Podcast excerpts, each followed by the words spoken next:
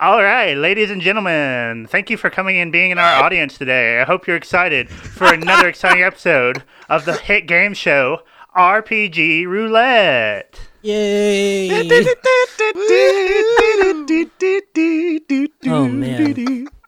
On today's episode, we're going to do everybody's favorite thing recap the last episode that you definitely listened to. I To do so- I listened to it. To do so, I'm going to ask my three lovely co hosts five questions, which they will then answer. Whichever one of them answers the most correctly will be able to add a whole entire point to one of their rolls tonight. Wowee! Wow. Sweet. Woohoo. All right, ask I'm away ready then. for those questions, Hunter. All right. Question one Did we find Emmett in the mine? Me. Oh, Noah? No, we did not find Emmett in the mine. Correct. That's one point. Yes. I forgot we I had to didn't say re- I I I it's like who it's like quick was. draw all over again. I forgot who Emmett was. oh no! I was sitting there like Emmett. Emmett, is he a is he a bad guy? Question, Question number two. What did the sheriff ask us to do for him in the last episode? me. Me. I, said heard it Keaton first. first. Yes, uh, to go down to the the southern city Dry Gulch to uh, recruit a posse, not a possum, to help hunt down the O'Hara family to find Emmett. Correct. That's one point. Right. Question number trace. What happened to our heroes on the road to Dry Gulch? Me. I heard Luke. They were stopped by a roving gang of bandits. I guess that's what they were. Captain Holster. Oh yeah. Oh yeah. Well, they were led by Captain Holster. I don't. Was he there? No, he wasn't there. Yeah, they were. They were. They were his men. Oh, you better know. As soon as I'm con- in control of this story again, forget the like deep-seated O'Hara family I wrote in the first episode. Captain Holster is our new antagonist. as soon as I'm DM again, Oh, good. Please, please build upon my stupidity. Heck yes. All right. Question four. What was going on in the town when our heroes got there? me. Me, me, me. I think I heard Noah first. Ah, We, I was Yes! definitely first. I was first, saw but that's it, Discord in- delay. So we saw the town of Dry Gulch in flames. It was burning down. That's correct. And Noah takes a two to one to one lead. All right. And for our final question, who's excited to play some freaking roulette? Me! That was definitely Noah. So, just Noah. Wow. Well, um, yeah, uh, I'm excited. all right. So Noah, you can add one to one roll during this uh, adventure we're about to have. Heck yeah, I can. I think it's. I think it's very telling that Keaton and I had the same reaction to that. hey, I'm excited. All right, thank you, Hunter. I am Uh, too. hey, everybody, welcome back to RPG Roulette. Um, let's do the intro music.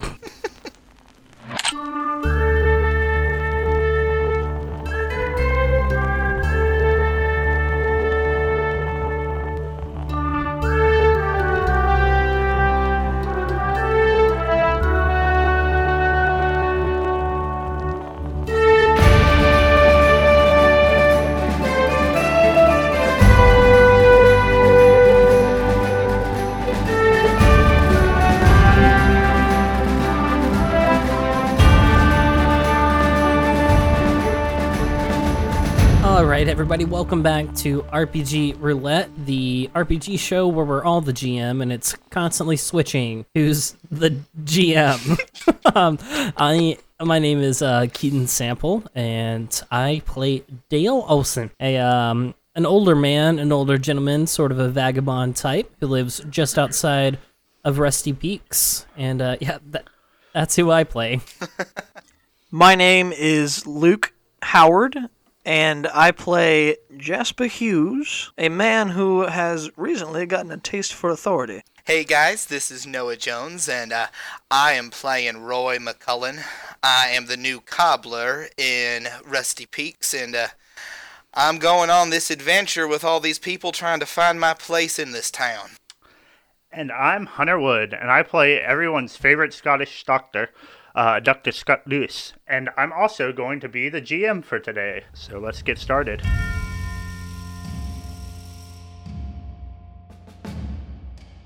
This scene takes place in a small, a small bar near the Texas-New Mexico border. Um, we cut in to see two dirty and tired men riding up to the bar, and they dismount their horses as the sun blazes above them. The two men tie their horses up and enter the bar. They're both weary, hungry, and thirsty, and they've traveled a long way to reach this bar. But their first priority isn't finding food or a much needed drink. The two men look around and notice that the bar is empty, save the barkeeper, who timidly waves as they walk in, and a second figure, sitting in the corner, their face obscured by a bandana and hat. The first man gestures towards the figure in the corner, and the two men approach.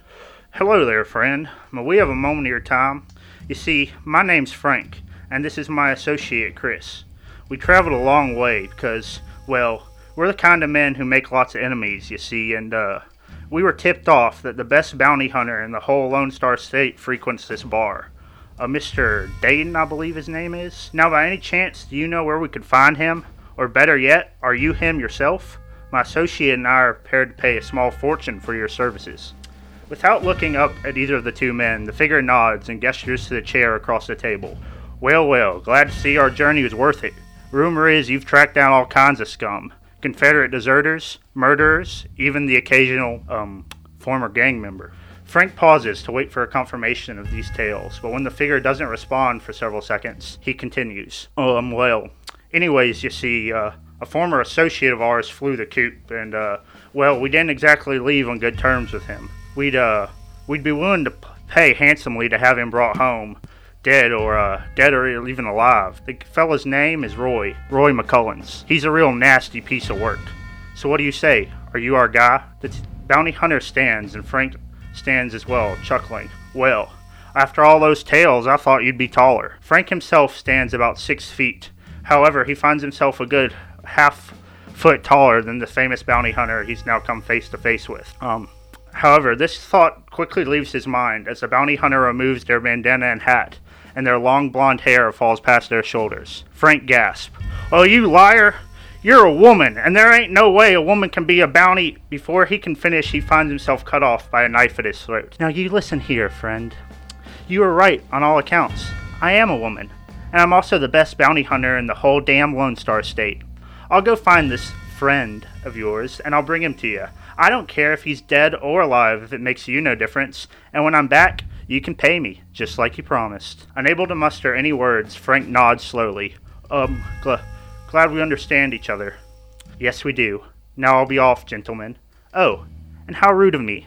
I forgot to give you my name. It's Sarah, Sarah Dayton. With that, she turns and walks out of the bar. Standing at the bar, the bartender returns to cleaning a glass as he whispers under his breath, God help Roy McCullens. Oof. Well, now. Noah Noah sits uneasy in his chair. Let's let's play some Dead in the West. Oh yeah, All right. I was fully expecting to hear you say that. Let's play some D and D. That's not what this is. Not at all. Doesn't even resemble Surprise. it, right? Incorrect. Hey, it has dice. Oh, okay. Uh, So, So uh, Parcheesi. let's do it. at the end of the episode, Luke, I think you said that uh, Jasper kind of ran ahead, right, on his horse once he saw the fire. He saw the fire and immediately said, "Yeah!" and kicked his horse into third gear. That's about how fast horses go, I think. Dr. Lewis, he turns and he looks at Roy. Well, uh, are we going to follow him? I believe we should, if that's where we're supposed to be, and if it's on fire, we should uh, at least make sure the people are okay, I guess. So Then when, let's go. When we're talking about fire, um, like, is it like a couple buildings have caught fire in like the middle of the town, or is like the town completely ablaze? So, this isn't a huge town. It's kind of your standard Western town that you would see on TV if you turned on a Western movie. And right now, about half of it is on fire. Okay, so yeah, a good bit. Yeah, it's a it's a pretty pretty decent flame. I should have prepared myself more for how I would react to seeing fire on a town. Uh, I knew this was gonna happen. So Scott, he uh he he uh what's the word I'm looking for? Gallop. He gallops on his mule forward towards the town. Yeah, uh, Roy uh, digs his spurs into his horse, still trailing behind the horse that we, uh, one of the other horses that we took from the bandits that we killed. But yeah, no, I, I smack my horse and move on forward towards the fire. All right. So Jasper, I'm going to say you're too far ahead, but I'm going to do a frontier check, and will Noah and Keaton give me one also? Yes. That's, That's a, a four. six. So, um, Noah, yours was the highest. So, Roy, um, out of the corner of your eye, you think you kind of notice, um, uh, you're so you're kind of come over a hill, like you could see smoke over the hill, and then you came up onto the kind of crest of the hill, and there's almost a like empty space of probably about 150 yards, and then kind of the buildings start. And as you kind of come over the hill, out of the corner of your eye, you think you see a man running out of town. But when you kind of turn to focus on it more, you just see a, uh, a large hawk kind of flying, like taking up off the ground. So you just kind of you just kind of chalk it up to your imagination. All right. Yeah. No, I, I guess I'm just gonna keep riding forward then. If I, if All right. So Jasper, you get into the town first, and uh, you just hear kind of people screaming. Um, you know, they they weren't really. It doesn't seem like there's anyone trying to do anything necessarily to like put out this fire, or at least not in any organized way.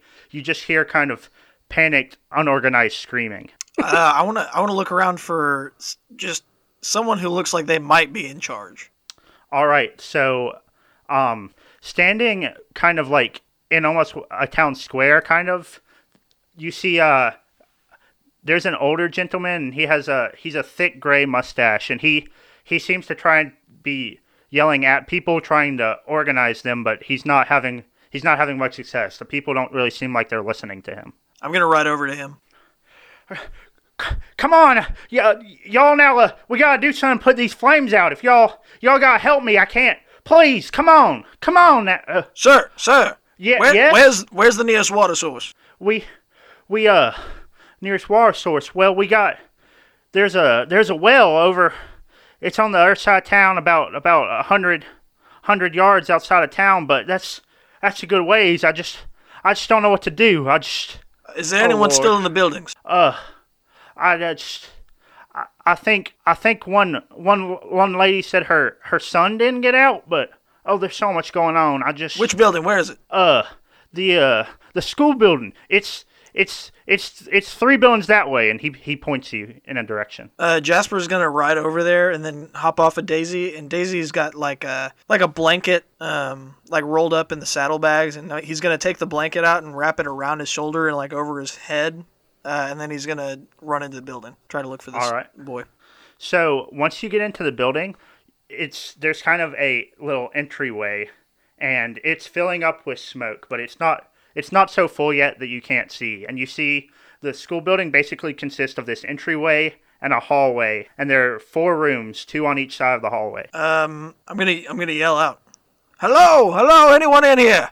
Hello, H- hello. Can I get a sense of where that's coming from? Um, you can tell it's one of the two rooms that are further down the hallway, but you can't tell if it's the one on the left or right. I'm gonna run down the hallway and go in the door on the left.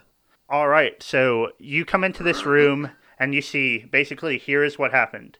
There is a small boy at the back of the room, and part of the ceiling has kind of collapsed, cutting the room in half. So you're on the side that the door's on, and he's on the opposite side, trapped by the piece of fallen ceiling. Okay, and so like the there's just like burning wood like in, in between us. Yes. Like think of it if like kind of like a ceiling beam caught on fire and like fell. All right, I'm gonna throw the blanket that's on me and try to like throw it over, not like to the boy, but like lay it over the burning wood and see if I can get over to the other side to get the boy without burning myself by using the blanket. All right. Um I'm trying to decide what type of role that would be. I was thinking either wiliness or frontier. I feel like that'd Uh, be yeah. wiliness. I was I was leaning towards wiliness. All right, I'll roll wiliness. I've already forgotten. Is it a D8? Yes. All right, that's a seven. That'll do it. You you manage to cover up and the blanket kind of start starts smoking, but it, it kind of smothered it enough that for the moment you could you could get over there. All right, I get over there and I, I pick the boy up and I try to get back over to the other side and get out of the building. All right. So as you come out the door, the smoke has kind of it's kind of increased now, and it's a lot it's a lot um thicker than it was before. But you can still you can still see the doorway and the the uh, sun shining through it. I'm just I'm running. I've got the boy. I'm running. All right. I am actually going to do a roll. You got out successfully. You managed to the kind of pieces of like embers and pieces of flaming wood were kind of sparking all around you, but you you managed to get out without anything anything worse happening to you. And uh, as soon as you get out of the building, the the small child says, do you, "Um, do you do you know where my mom is? That she'll want to know I'm okay." I, I don't know. I don't know where your mother is. Um, here, just uh, go go stand near a building away away from the fires. yes, sir. And after he says that, he kind of scampers off in the direction of the part of the town that's not on fire yet. Oh, you think after 15 years of smoking, I'd, I'd fare a little better than that? he he runs back over and to the the mustachioed man that he was talking to earlier. At this point, the man with the mustache is talking to Dr. Lewis and he's just he's kind of pleading. Listen, uh I we I need my town's going to burn down. I'm the I you got to help me. I just I don't I, nothing like this has ever happened here before. I don't I don't know what to do. Now uh why don't you take it easy? We're uh me and my friends we're to help you, but you you need to tell us more uh where are there are there any more people who are calling the fires? Uh how many how many men do you have that are uh, capable of helping us put out these fires if we're to help you? Well, uh, I just uh, I'm sorry. I just I can't I can't think straight. My head I c- oh I slap him. this- he kind of he kind of has a shocked expression for a second and like he's never a man who's really like had people talk back to him or slap him before but he after a second he remembers that you were the guy who said you were going to save the kid and he says well uh, did you did you find him He's safe for now. oh thank god um, Get a hold of yourself. Now try to right. wrangle up some gentlemen so we can get to the well and forget it. Anyone you can get your hands on. Tell them to get to the well and bring any buckets they have. well i i'll go and start working on the well but i think there's one other building that may have people in Where is it? the uh the local town prison it's it's right next to town hall there are two prisoners still locked up in it Well, let's go. Dale's spitting on the fire. Dale, Dale, come on, come with us. I'm helping. No, you're not. Uh, okay. And I- I'm gonna sprint to the jailhouse. All right, so you get there, and this this building is it's worse off than the school is. It's it's starting to burn like pretty pretty considerably. Um, can I make a frontier roll um, to see if ma- maybe Dale has advantage on like maneuvering around the jailhouse since he may or may not have spent uh, some time in the Rusty Peaks jailhouse from time to time? Go for it. Ah, that's another. That's another four. It's a half. I will say you do if it's like small things. Okay. Okay, so if it's something pretty like pretty not difficult, you can do it fine. But I'll be I'll be the judge of it. Okay. Cool. Um. Well, uh, d- d- wh- what do I do? What do I do? Come here. Uh, you got- Here, I, Jasper's gonna run around and see if he can find any windows and just start yelling in and seeing if anyone's in there and can respond. Hey, anybody in there? Anybody in there? Hello. Um, when you see that, there is a barred window to one side, and as you yell that, a face pops up at the window, and it's there for so you s- the face of probably about a middle-aged man, and you see it for several seconds, and then it disappears back under the window. All right, But man. There's they- somebody They don't respond in any way. There's somebody inside. I just saw a face. Well, I'm going in. I'm gonna pull my bandana up over my face. I'm gonna kick in the door. Jasper says, "Oh man, that's a great idea. I should have covered my mouth with a bandana when I went into school." All right, Roy, give me a frontier check as you storm bravely into this uh, jail house. Oh, that's an eight. So that means it's a ten with my modifiers. Heck yeah, dude. Well, you're kind of you're kind of hit by a wall of smoke as you enter, but pulling your bandana up, it keeps most of it out of your nose and mouth, so you you're able to kind of sustain it for now. And uh, at first, you have a hard time seeing through all the flames and smoke, but after a couple of seconds, you notice there are two jail cells, and there is one man locked in each. And after a couple of seconds of looking at them, you notice that they look almost identical. Uh, do I see any like? Do I see any um keys or anything? Or like I'm I'm assuming they're locked in there. Um, give me a wiliness check. Yes, they are locked. The doors are locked. That's why they haven't left. Uh, that is a seven. A seven. Um, you notice that there's kind of like one of the things on the wall where you would hang keys, and the keys aren't there. And you notice the only furniture really in this um, jailhouse is on the opposite wall from the two cells, there's a desk which has completely burst into flame. Gotcha. So I'm gonna I'm gonna yell out to them and be like, "You fellas, all right? Can you all open those doors?" They both shake their heads no, but don't respond. Uh, well, this is probably a bad idea. And I'm gonna go to the one on the left, and I'm going to see if I can like open the door myself. Okay, um, are you just trying to like grab it and like pull it open, or like trying to like break it, or?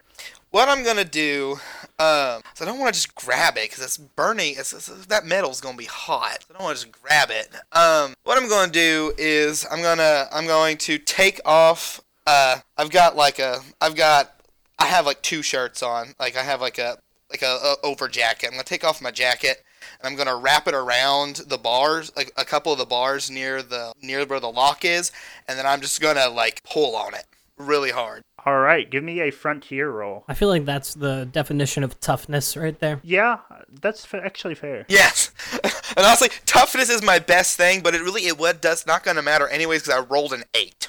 So Well, there you go. You go to pull, and like normally pulling on these wouldn't have done anything, but the the wood in the ceiling has kind of started to started to fall apart from being burnt. So when you just pull on this uh, door as hard as you can, the part in the ceiling just breaks loose and it falls forward. And the two men are both freed. Like the whole, both the doors are just completely ripped off. nice, Jeez. awesome. Yeah, you like you just like Superman it, ripping the whole thing down. All right, uh, come on, man, let's get out of here. I'm gonna turn around, just hightail it right back out the door. Uh, they both kind of stare at you awestruck for like a second because you just like tore down this jail cell they've been trapped in, and then they both hightail it after you. Yeah, so I mean, I'm just gonna run out and be like, I got I got him free, guys. Let's uh let's uh, head on back. Yes, let's uh, we need to get to that well. Uh, I'm gonna I'm gonna go to the well and work on getting some water. And uh, I, I, I can do that. I can do that. Hey, come on, Dale, let's go. I'm gonna I'm gonna check out these two guys, and I'm gonna walk over to them and I'm gonna be like, "Hey, what what were y'all doing in there anyway?" Um, they both look at you, and then they kind of like they kind of make some motions around their mouth and throat area. Oh, are you are you mute? They both nod enthusiastically. Oh, my uh, my grandpappy was mute. What do you what what do you know in sign language? What do you? They both give you kind of a kind of a dumbfounded look when you say this. Okay, I guess you don't know that. How how what's the best way for you to communicate? Can you write? They they both give you a thumbs up and then turn it to a thumbs down and then a thumbs up again. So more or less. All right. He takes out his pen and journal and he says, "I need you to I need you boys to write down what you what you did for me. I'm trying to figure out whether or not I can I can trust you." He just hands him the the journal and pen. Um, after a couple minutes, they give it back to you, and it's it it's kind of pretty pretty bad handwriting, and it's not it's not exactly pretty, but you manage to piece together that basically they were kind of they did odd jobs around the town, and they were kind of just hired muscle, but uh, they can never they can never really have much uh, much of a sustained job since they were both mute, and uh, they eventually got arrested for some minor theft. All right, come with me. See if you can find a bucket anywhere around. They both follow you. All right, so now I'm going to cut to the well. So after uh, Scott is writing uh, associate, pretty uh, or assistant, excuse me, pretty uh, as fast as you can ride a mule, and uh, he's pushing pushing it pretty hard to try and get to that well. What about uh, what about old Dale? Yeah, I mean, I think I think I think as soon as Dale got to the town and it was on fire, he ditched the horse because he's not super comfortable riding.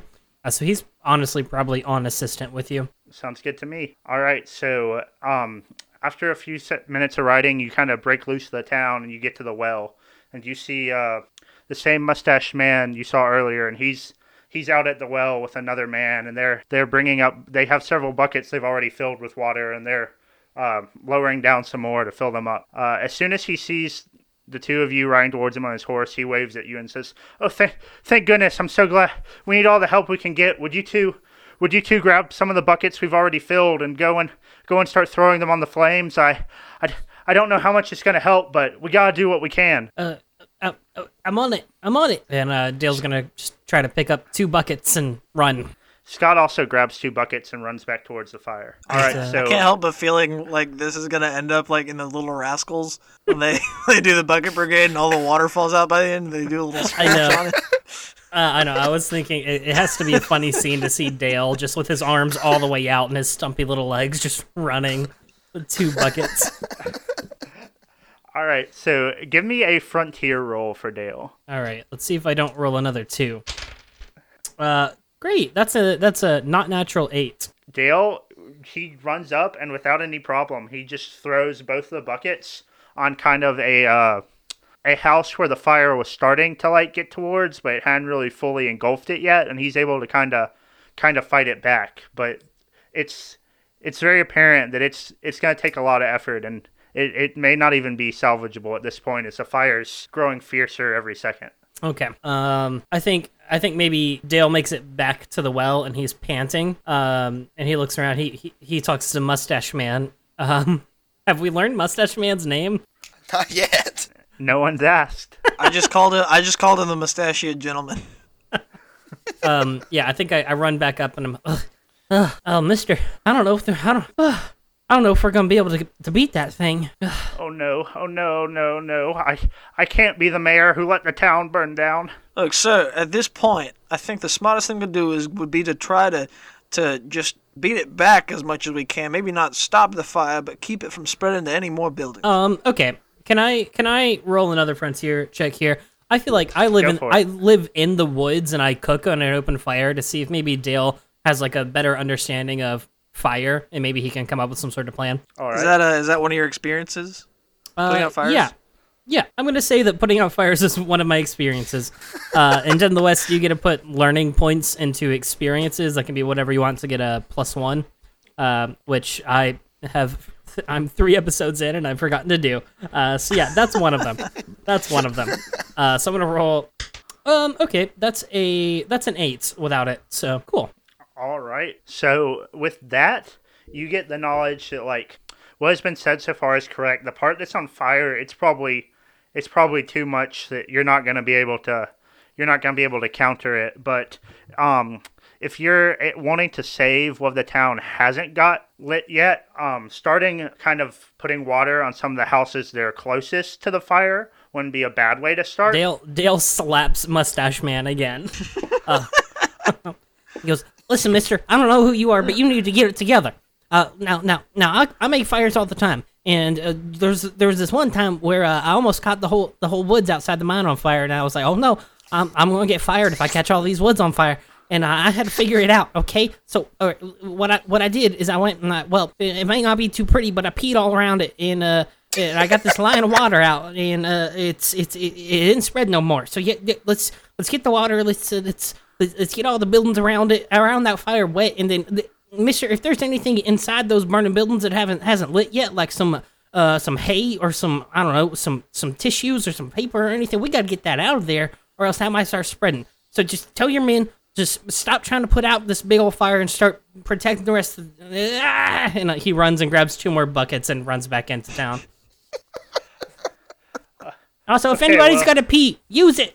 the uh the mayor he's kind of stroking his mustache now he says well could could two of you uh two of you fine gentlemen go go into the burning part of town and see if you can see if you can do what your friend said while uh m- me and the rest of my men keep putting water on the dry buildings All right, Roy, that'll be you and me.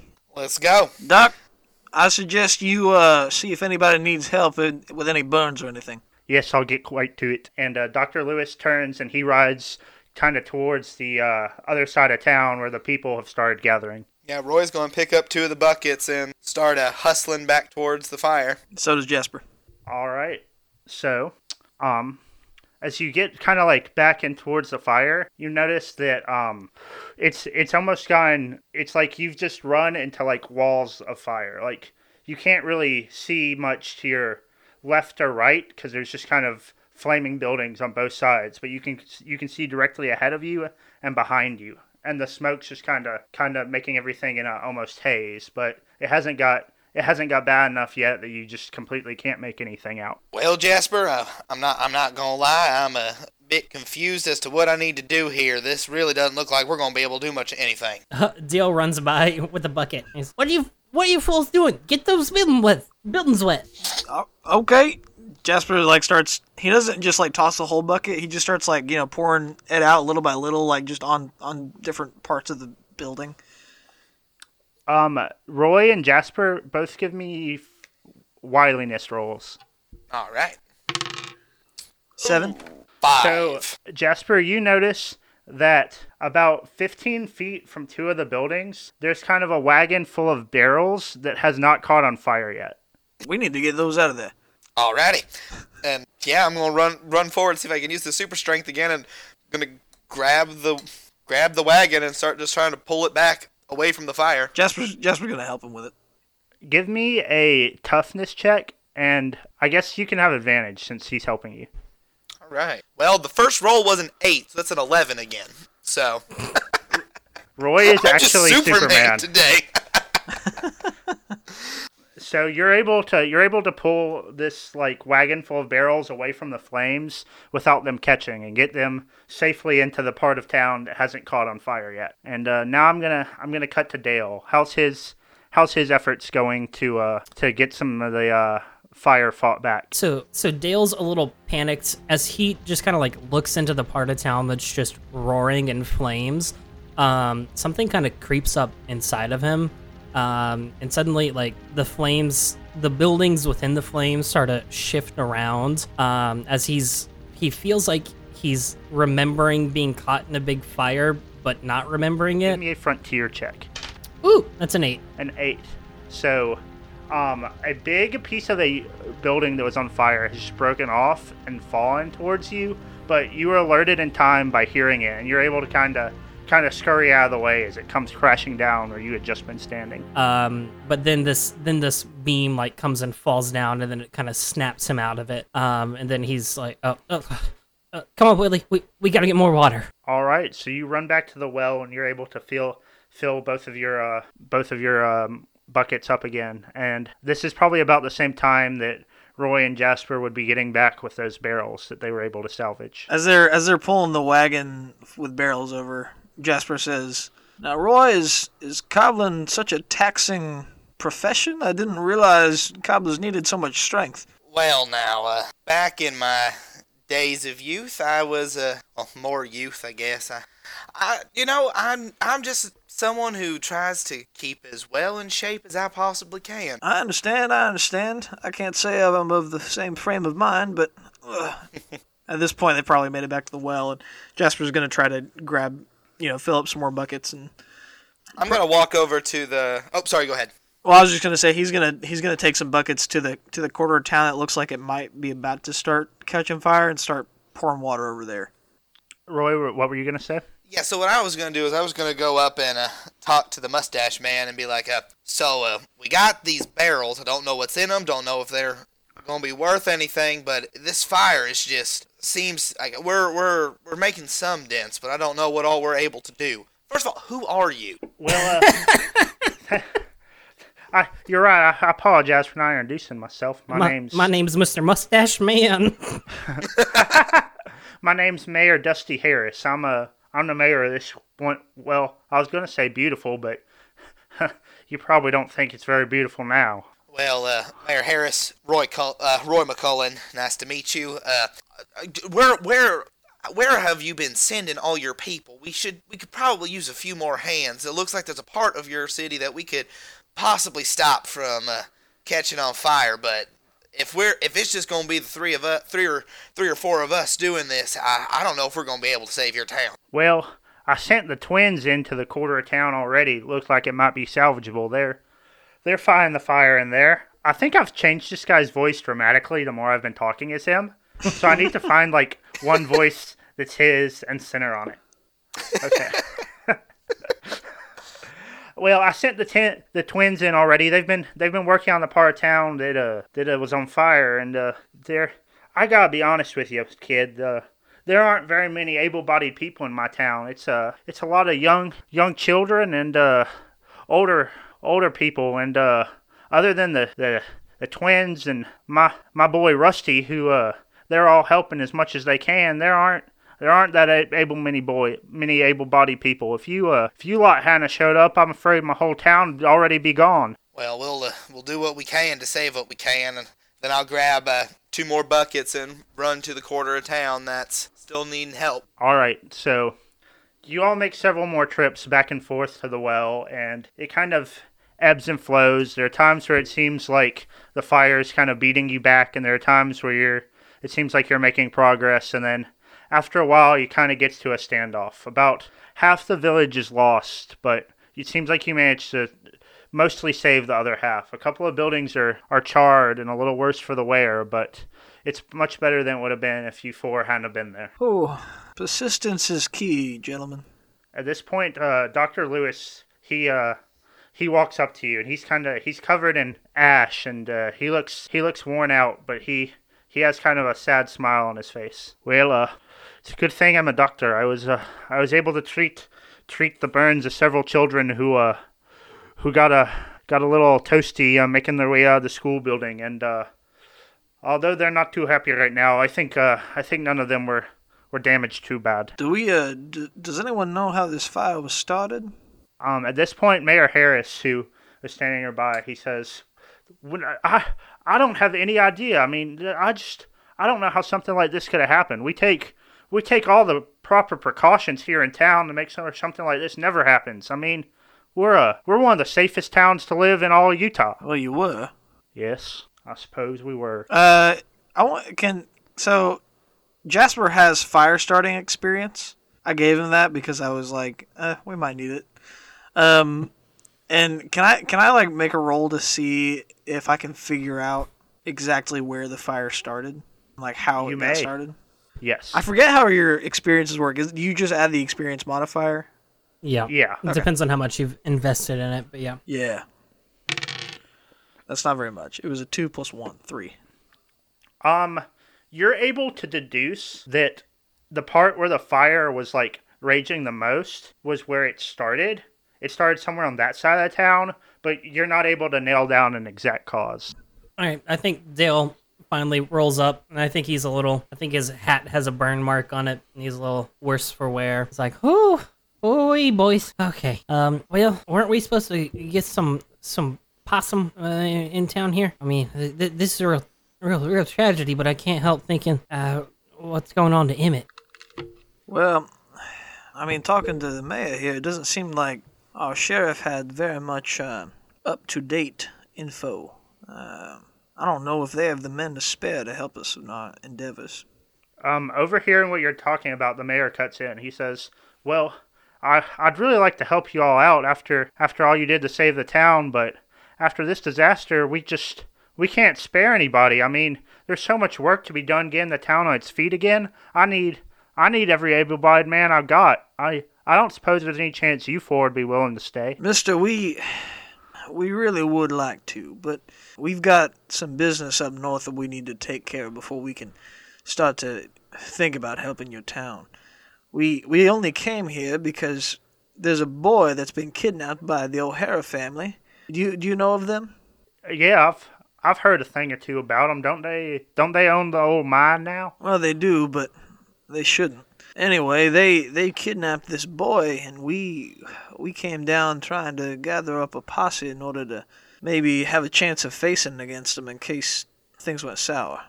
Well, I I really wish I could help you. I mean, you four you four right saved us, but I just can't spare the men. Now wait a minute, Mayor Harris, if I may. How about we cut you a deal? What if we go back to Rusty Peaks, see if we can get some uh, other people to come down and help y'all at least resituate your town? Then would you be willing to send some of your people to Rusty Peaks afterwards and help us with the O'Hara problem? Now, Roy, I don't know how long Emmett can last. I mean, I, you know, they've already taken one of his fingers. What if they start taking more? Give me a smooth talk roll, Noah. Ooh, that's my worst one. that's a that's a four. Um, Mayor Harris, he he kind of seems to consider it for a second, but then he says, "Well, I gotta be honest. It's just it's hard times for everyone in Utah right now. I I couldn't ask y'all to do that. I'm sorry, but I just can't make that deal." Mayor, Mayor, I don't know how attached you are to this town of yours, but um, what if uh, you considered moving a county north? We came here from Rusty Peaks, and I don't know if you know, but the mine has shut down a bit, and uh, because of that, we had a lot of people mosey their way on out of town. Now, we have need of some more people in town. Maybe if maybe if we get enough people up there, we can, you know, I mean, this is thinking the long haul, but maybe we can overthrow the O'Haras, who are good for nothing if you ask me. Maybe keep digging in the mine until we can find a good vein, and, and, and with the people's help, maybe make Rusty Peaks, which isn't charred, um, you know, make it up to something that it used to be. Does that make sense? I mean, it just this is this is a fine town, but I think that building everything back up is going to take a lot of work, and and I feel that there could be more good done if maybe we had an exodus out of here to the so-called promised land that is Rusty Peaks. I can speak from experience in saying that I just recently bought myself a house up there, and you know, uh, it's pretty affordable. We could probably get y'all some good deals. It's a pretty empty town. All right, so I'm still gonna have Luke do a smooth talk check, but I'll say you have advantage since Noah helped out. Well, all those empty houses, I've been living in a tent. I, ro- I rolled. Dale, that's that's of your own volition, my friend. Uh, I rolled I two know. sixes, but I get plus two to smooth talk, so it's an eight. Okay. The mayor, he he kind of considers for a second. And he says, "Well, I tell you what I'm gonna do. I'm gonna send my son Rusty and the two twins with y'all, and they're gonna have a look over at Rusty Peaks. And if they like what they see, it's a deal. How's that sound? They can also help you out with your O'Hara problem. That's very generous of you, and I think that that is a deal we are willing to make. He sh- Well- he puts his hand out. Mayor Harris grabs it and shakes it. Thank you, man. I do appreciate your time, and hopefully you can get everybody safe and get a good meal in everybody, and maybe get some hope for the days to come. I pray so. And then at this point, you notice that the uh, the three men he's volunteered to go with you have walked up, and he said, uh, "Speaking of which, have you uh have you met my son and the twins? Their names are uh, Sam and Graham. With uh, I believe I've, I've, I've met, met the twins. Jinx. I've met the twins. I had a well, I guess you could call it a conversation with them. Yeah, I uh, I pulled them out of the pulled them out of the burning jailhouse. Oh yeah, they're uh I know we had them in there, but deep down they're good folks." And he says, "Uh, son, why don't you introduce yourself?" The uh the other boy walks forward. He looks to be about probably like 16 or 17 years old, and he walks up to uh Jasper and he says, "Well, uh, howdy there. I heard uh I overheard y'all's conversation, and it sounds like I'm gonna be going with you to fight the O'Haras. How old are you? I'm a I'm 17, sir. I'm a I'm a I'm a man. Good enough for me. You got a gun? Uh, well, my daddy keeps one in the house. I've shot it uh four five times. Uh, Jasper. Jasper. Well, yeah. He, Jasper just hands him one of the gun belts that he took off the the bandits, and he's like, "Yeah, Oh, thank you, sir. I've never had my own gun belt. Wow. And he, he Don't pull he that out of the slowly straps holster. It on. yeah, yes, sir. Of course. No, no sir. we'll we'll do some training with you. Just have it on you for right now. Makes you look more intimidating." he he kind of gives you a look of awe, and then goes back to kind of like staring at his gun belt that you've just given him. Sam, Graham, either you know how to hold a gun? They both give you- they both give you a thumbs up. I think I only picked up two. Right? We only we killed two of them. I picked up I picked up one of them too, so I can give them I can give them one of them. oh, okay. So once you hand both of them two of them, they they expertly strap them back both on and uh, just continue to stand there waiting to find out like when do you want to head out and go back and what the next order of business is going to be. Can I can I check to see what time it is?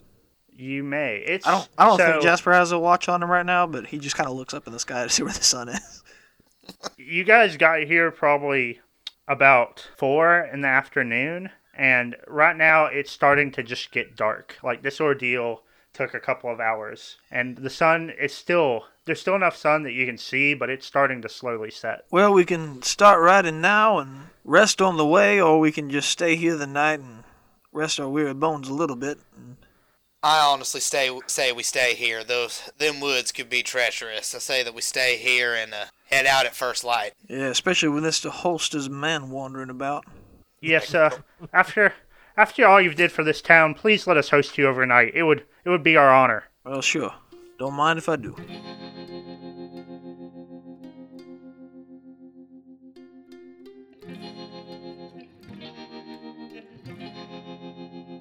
So, meanwhile, is night as night is setting in this town, night is also setting in Rusty Peaks. and on the outskirts of Rusty Peaks there sits an old and normally abandoned house. However, at the moment, this house is full of activity. A little ways in front of the house, there are two freshly dug graves. Inside the first floor of the house, several heavily armed men are sitting around whispering and talking to each other. Their clothes are dirty as if they had just come from mining. The second floor is empty save for two individuals. One of them stands by the open window holding clothing under his arm. Most um most people from Rusty Peaks would recognize him as Reuben O'Hara, leader of the O'Hara family. The second is a young child who is gagged and tied in the chair in the corner. Despite his harsh treatment, he seems mostly unharmed, save for his bandaged hand. The dark of night is suddenly disturbed as a large hawk emerges from the darkness and lands in the open window. In the corner, Emmett's eyes grow wide as the bird suddenly grows and changes before his eyes. Now, instead of a hawk, Reuben's brother, Reed O'Hara, climbs down from the window. Well, how'd it go? Reuben asks as he hands Reed the clothes he'd been holding under his arms. Were you able to cause enough chaos to assure that Rusty Peaks won't be receiving any aid when the time comes? Reed smiles, buttoning his shirt. Well, of course I was, brother. When have I ever failed you?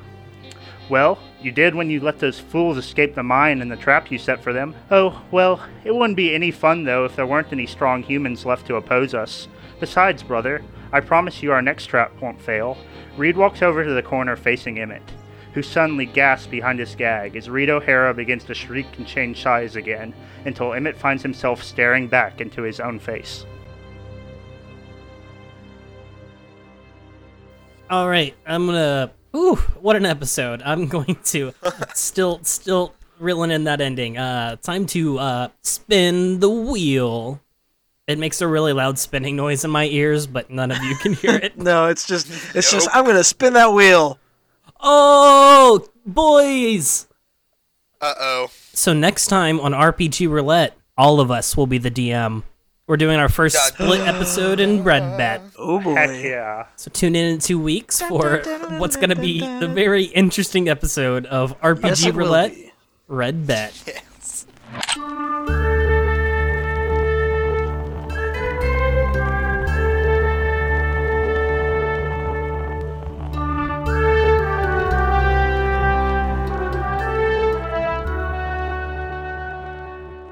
Hey everybody, it's Keaton, your Dale and Dale. I, I play Dale. Um, sorry this episode was a little bit late. We had a couple setbacks with when we normally record because of Thanksgiving and a couple of other things that came up with the guys on the show. Um, and so we ended up not actually being able to record until about two days before when I like to actually have the edit done versus a whole week in advance.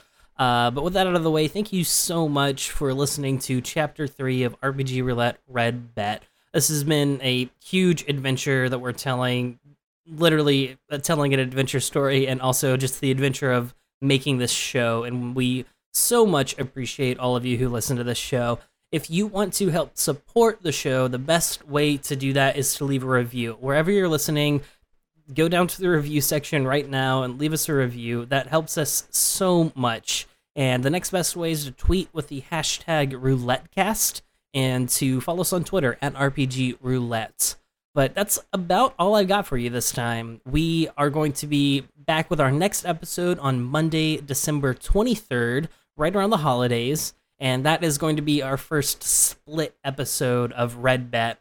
If you missed what split was, we kind of went over it in the first chapter of Red Bet when we were setting up this new system. And the way that works is all four of us are going to be the GM that episode, and we each have 15 minutes real time recording time. I'll have a timer going, and when that timer goes off, we'll spin the wheel to find out who's next, and they pick up right where it is, even if it's in the middle of dialogue. The GM switches right then and there.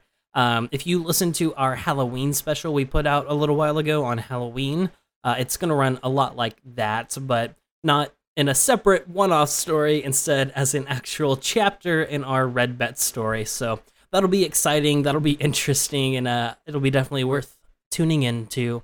Uh, but that's that's all I got for you. Thanks so much for listening, and um, have a good holiday season. We'll see you again in two weeks.